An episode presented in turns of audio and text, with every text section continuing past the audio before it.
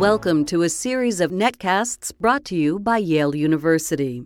You are listening to a download from Yale University Press. For more information, go to the website www.yalebooks.com.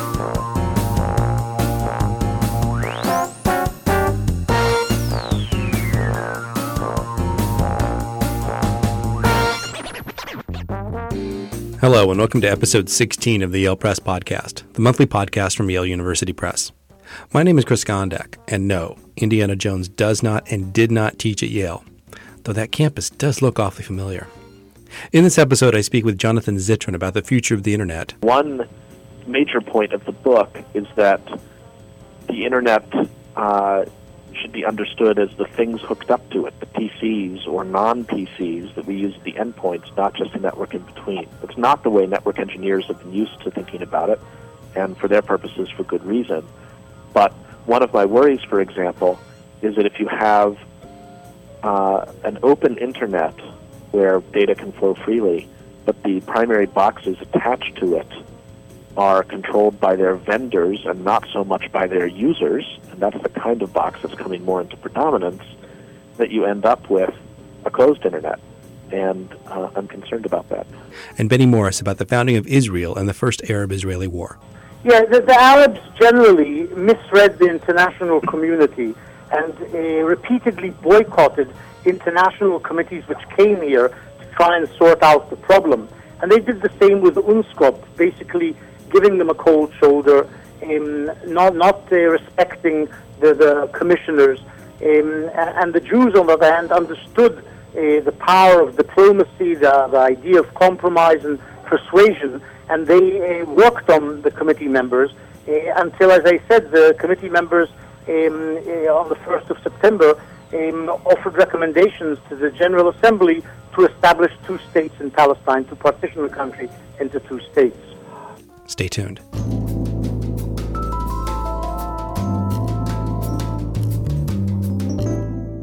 You may be listening to this show on an iPod or a TiVo, two devices that are at the heart of a change in the nature of the Internet, from computers capable of generative programs to tethered devices that are run to a great extent from the companies that created them.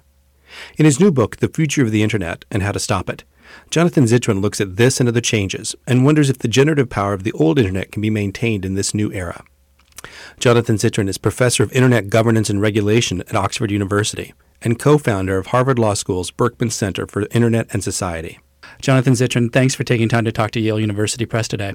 Thank you. The title of your book is The Future of the Internet and How to Stop It. Since I think it's fair to assume that the Internet will continue into the future, what is it exactly that you believe needs to be stopped?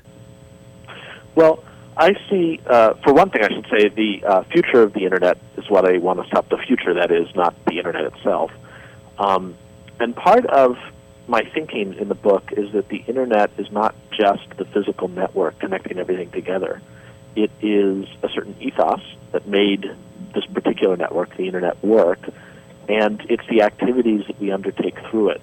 And so, one major point of the book is that the internet uh, should be understood as the things hooked up to it, the PCs or non PCs that we use at the endpoints, not just the network in between. It's not the way network engineers have been used to thinking about it, and for their purposes, for good reason.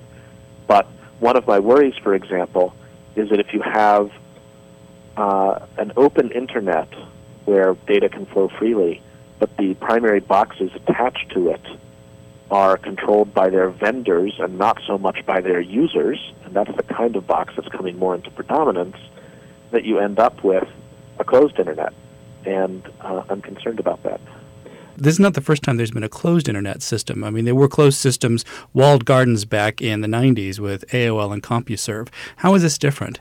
In the book, I try to lay out a trajectory uh, of the technology, both at the endpoints and of networks in the middle, in part making the point that the network didn't have to be this way. There were plenty of other implementations of consumer information networks for which the internet was competing as kind of a dark horse candidate.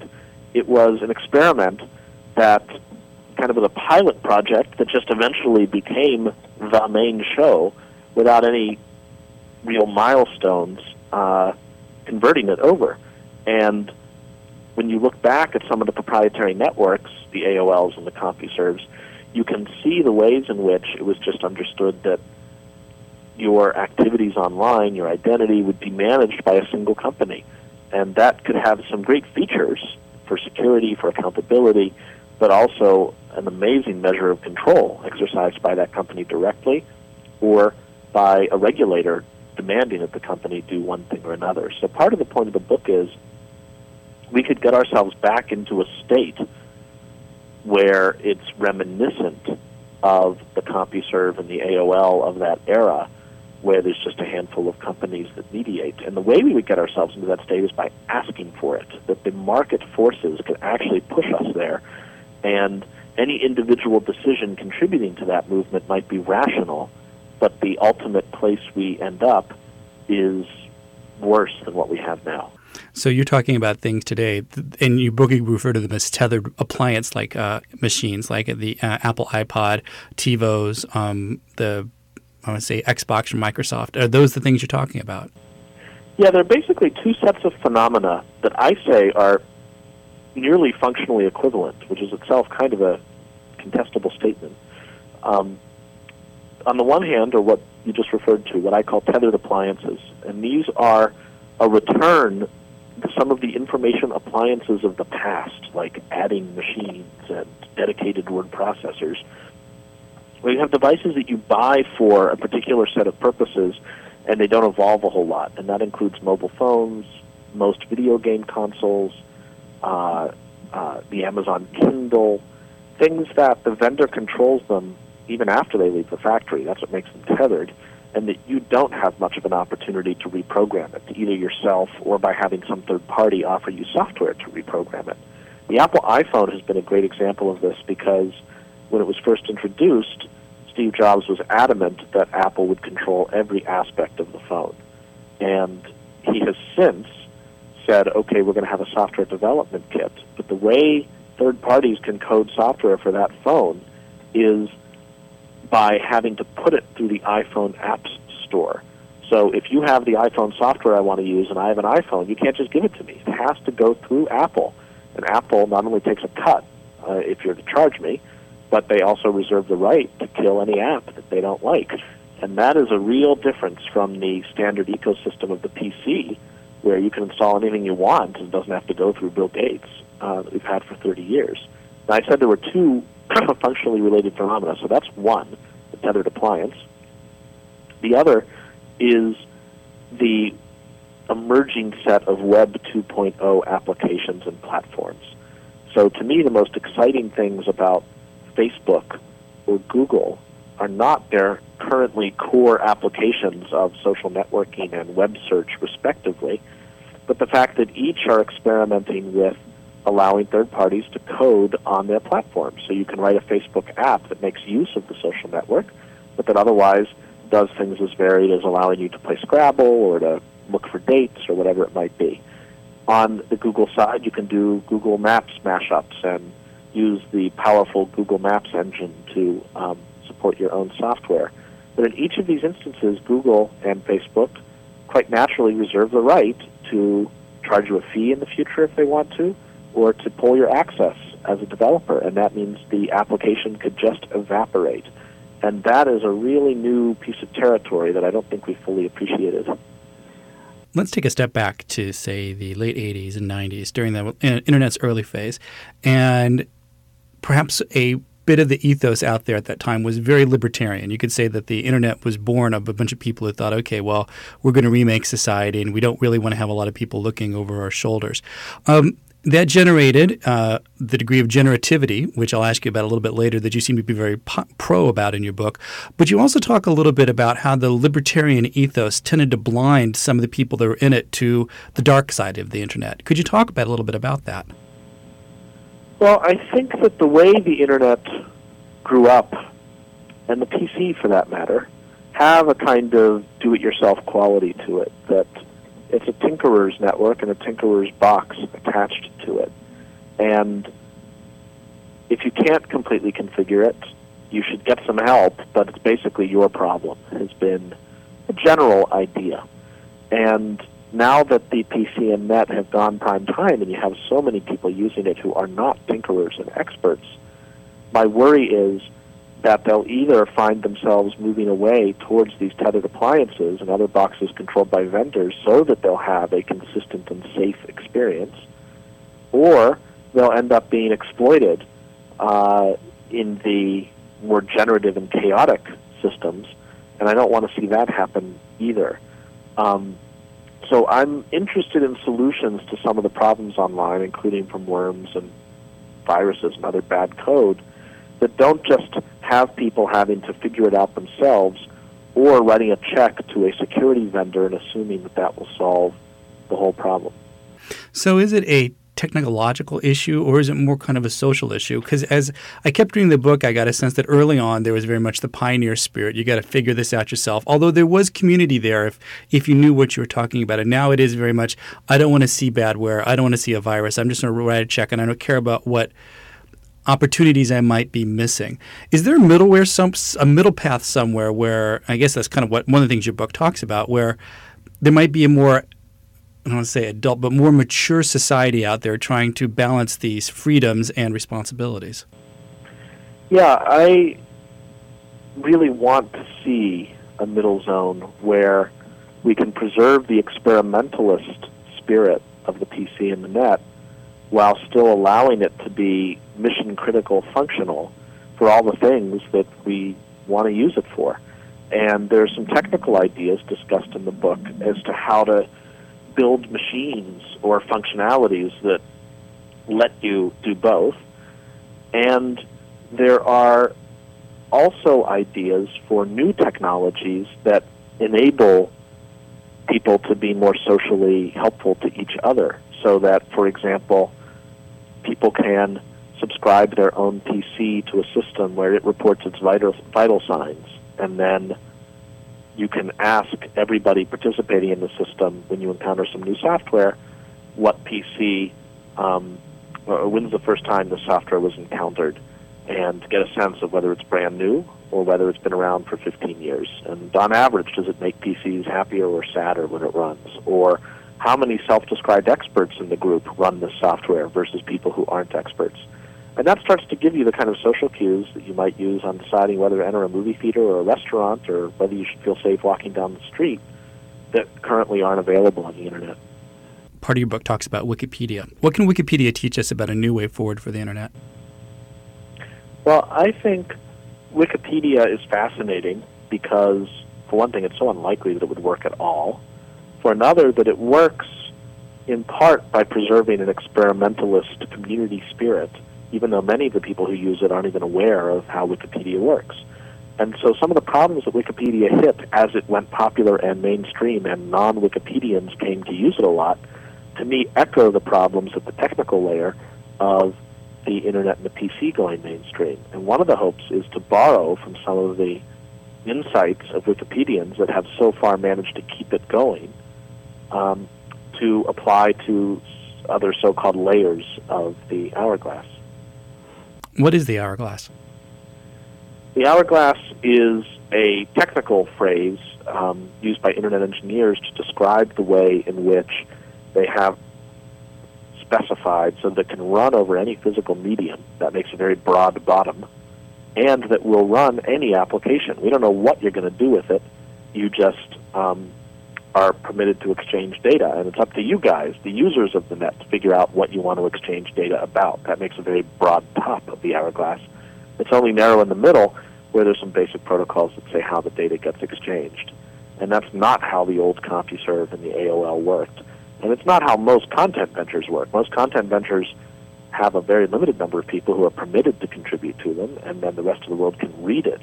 The idea that anybody can edit as much as read is you know, peculiar to Wikipedia.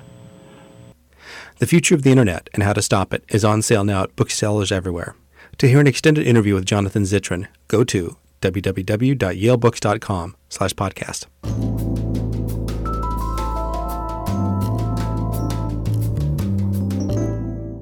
This June marks the 60th anniversary of the founding of the State of Israel, and in his new book, 1948, The First Arab Israeli War, Benny Morris looks at not only the diplomatic maneuvering around the founding of the country, but also the first armed conflicts between the nascent Jewish state and its Arab inhabitants and neighbors.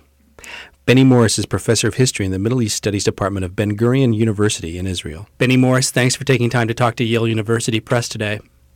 My pleasure. We're coming up on the 60th anniversary of the founding of the State of Israel.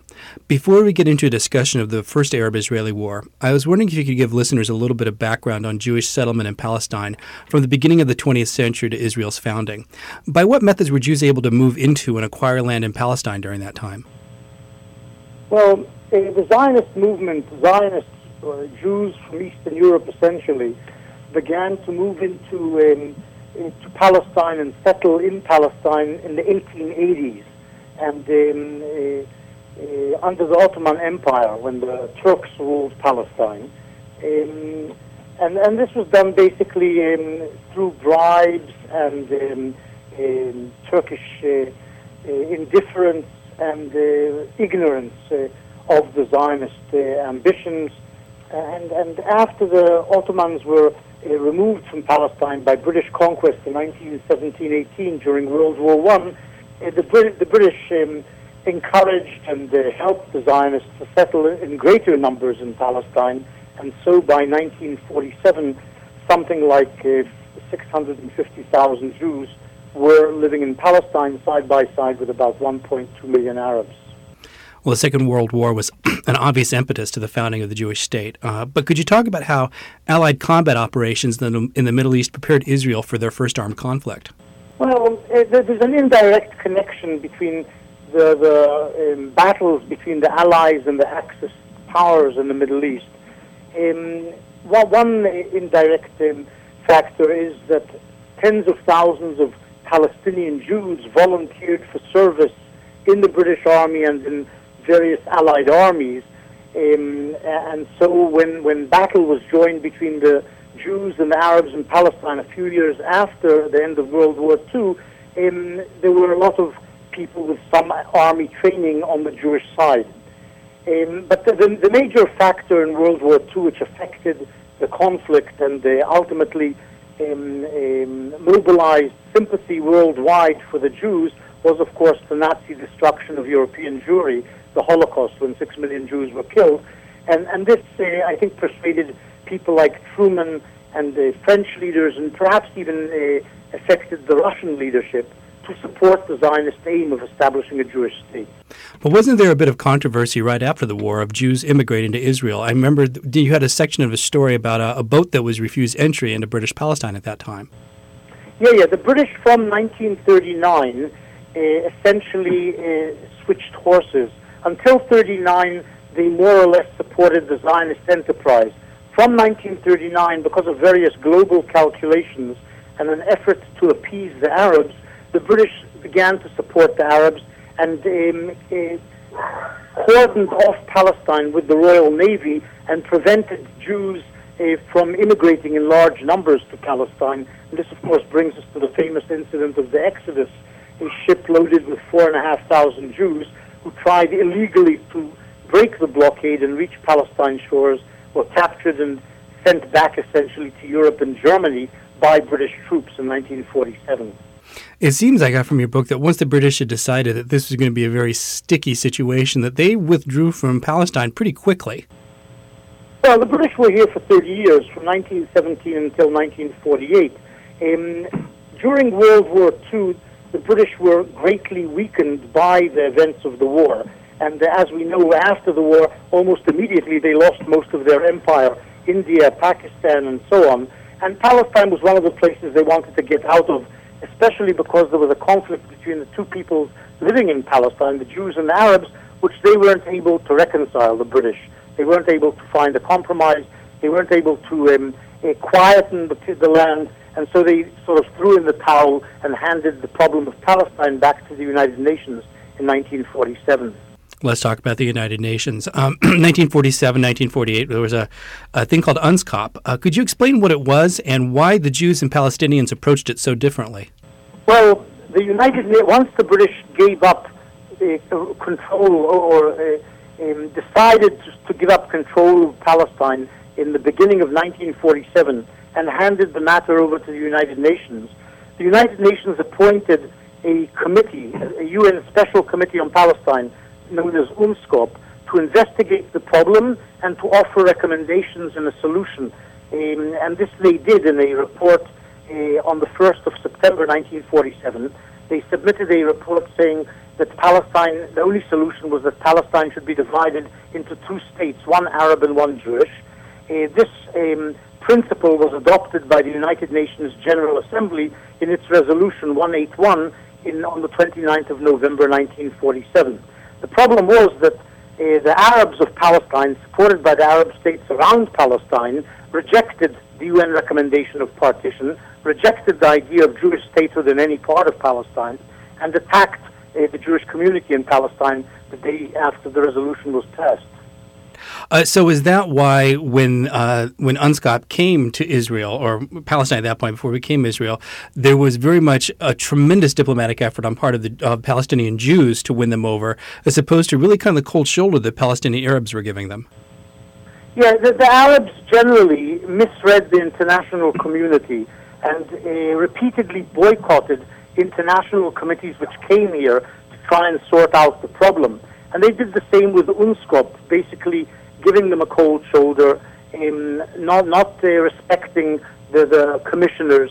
Um, and the Jews, on the other hand, understood uh, the power of diplomacy, the, the idea of compromise and persuasion, and they uh, worked on the committee members uh, until, as I said, the committee members um, uh, on the 1st of September um, offered recommendations to the General Assembly to establish two states in Palestine, to partition the country into two states. What was the view of Palestine uh, in Arab capitals around uh, this time? Well, the Arab states, which were sort of just emerging into independence uh, at the end of World War II, um, wanted primarily to get rid of the imperial presence in the Middle East, that is, the British and the French. And since Palestine was controlled by the British, the, the Arab states joined the Palestinian Arabs in wanting the British out. The problem was, of course, for the Palestinian Arabs that the Arab states didn't really want the Palestinians to have a state of their own. They didn't like the Palestinian leadership under Haj Amin al Husseini. In fact, he was hated by most of the, uh, his fellow Arab uh, leaders. Uh, and some of the um, Arab states coveted parts of Palestine for themselves. The Jordanians, under King Abdullah, had always wanted to annex all of Palestine to the Kingdom of Jordan. And um, uh, once the, the, United Nations decided on partition, the Jordanians decided they will at least take hold of the, the, bulk of the Arab part of Palestine if they're not going to fight the Jews and take over all of Palestine. And the Egyptians wanted probably parts of southern Palestine and also wanted to prevent the Jordanians from gaining any part of Palestine because there was a, a rivalry between uh, the Egyptian regime under King Farouk and the Jordanian regime under, under Abdullah. Um, so, so there was there were various rivalries and feuds between Arab leaders, and there was a sort of a consensus on the Arab side not to enable a Palestinian Arab state to emerge in Palestine. Quite a bit of your work, including this book, examines the question of why the Arabs left Palestine between 1947 and 1950. For those of us without a background in the historiography of the birth of Israel, what had been the standard account of this exodus of the Arabs? Well, since 1948, there have been two narratives, um, uh, contradictory narratives about what created the Palestinian refugee problem. Um, why 700,000 Palestinians were displaced from their homes in the course of the 48 war. There was the common Palestinian uh, uh, narrative, an Arab narrative adopted by all the Arab states, that the Palestinians were essentially expelled um, with forethought and planning by uh, the Zionists the Zionists and by Israel in the course of 48. The um, traditional Israeli Zionist narrative was that the Palestinian Arabs who were displaced were displaced basically on the orders of their own leaders and on the orders or advice of the Arab leaders outside Palestine. Um, what emerges from the documents is a far more nuanced and complex picture, which uh, takes elements of both traditional narratives and adds several other factors. Um, what emerges is that most of those displaced, most of the 700,000 displaced um, in the course of the war, uh, were displaced basically by the war itself. In other words, um, the Arabs feared being injured, feared being killed, did not want to rule, un- to live under Jewish rule, um, and so fled or moved out of the areas when um, uh, combat reached their doorstep. Uh, some Arabs were uh, expelled by Jewish forces in the course of the war, and some Arabs um, left their homes on orders from their own leaders um, or uh, military commanders in the area uh, because they were hampering the advance of the Arab armies or the functioning of the Arab militias. Um, some people probably were affected by um, adverse uh, economic conditions, which which began in um, took hold of parts of Palestine at the start of the war. So what I'm hearing from you is that there is no, there's nothing in the historical record to back up the claim that there was a specific Israeli policy to move Palestinian Arabs out of Israel. Um, I, I wouldn't put it quite like that. I would put it like this: the the Yishuv, the Jewish community in Palestine, and its military forces, when the war broke out, did not have a plan or policy to evict the Arabs. On the contrary we find documentation four months into the war. From the end of March 1948, the war actually began at the end of November 47. In March, at the end of March 48, the Haganah, the Jewish, the main Jewish uh, militia, was still telling its units, ordering its units to leave the Arab communities in the areas allotted for Jewish statehood intact, to leave them, to protect them if they are not hostile to the Jewish state. What happened, though, was that in the course of April 1948, the following month, um, a sort of a switch took place in which the Jews who had been on the defensive, had been attacked by the, the Arabs for four months, switched to the offensive. And in switching to the offensive, um, began to relate to the Arabs who were attacking them and to the Arab communities from whom the militiamen ventured out and attacked the Jewish settlements and traffic. They began to relate uh, um, to them um, uh, offensively and with an aim essentially to drive them out uh, um, from areas along the main roads, from areas along the borders. Um, so one sees sort of a switch. It's not a switch, an official switch in policy, but it is an, a, a switch in the, the mindset of the Jewish militias and their political leadership. A switch which leads to, as I say, um, uh, offensive action and involves a removal or or um, um, expulsion in some cases of Arab communities as a necessity of war, if you like, a, a, a, a way uh, of waging self-defense. Um, and, this did lead to a large, large numbers of Palestinians leaving their homes. 1948, the first Arab-Israeli war, is on sale now at booksellers everywhere. To hear an extended interview with Benny Morris, go to www.yalebooks.com slash podcast.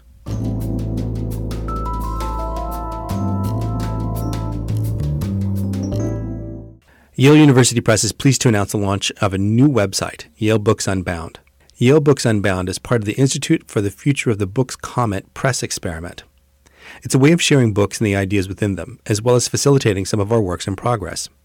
Yale University Press is pleased to participate in this initiative, since we see it as a very promising way of fulfilling our main objective of disseminating art and knowledge to the widest possible audience, and facilitating ongoing and all important dialogues about ideas and issues that shape our world.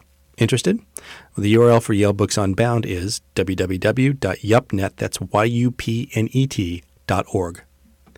For more information about this show or to subscribe to the feed, go to any podcast aggregator such as iTunes, Zune, Odeo, or any number of sites, or go to the Yale Press website, www.yalebooks.com slash podcast, and look for the subscription button on the podcast page. You'll also find the show notes on the Yale Press log.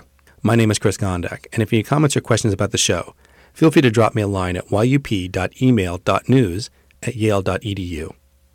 And that's it for this episode of the Yale Press podcast. Dan Lee is the executive producer, and my name is Chris Gondek. I'm the producer and host of the show. Thanks for listening, and we'll see you next month. Thanks for listening to this episode of the Yale Press Podcast. The Yale Press Podcast is a production of Heron and Crane.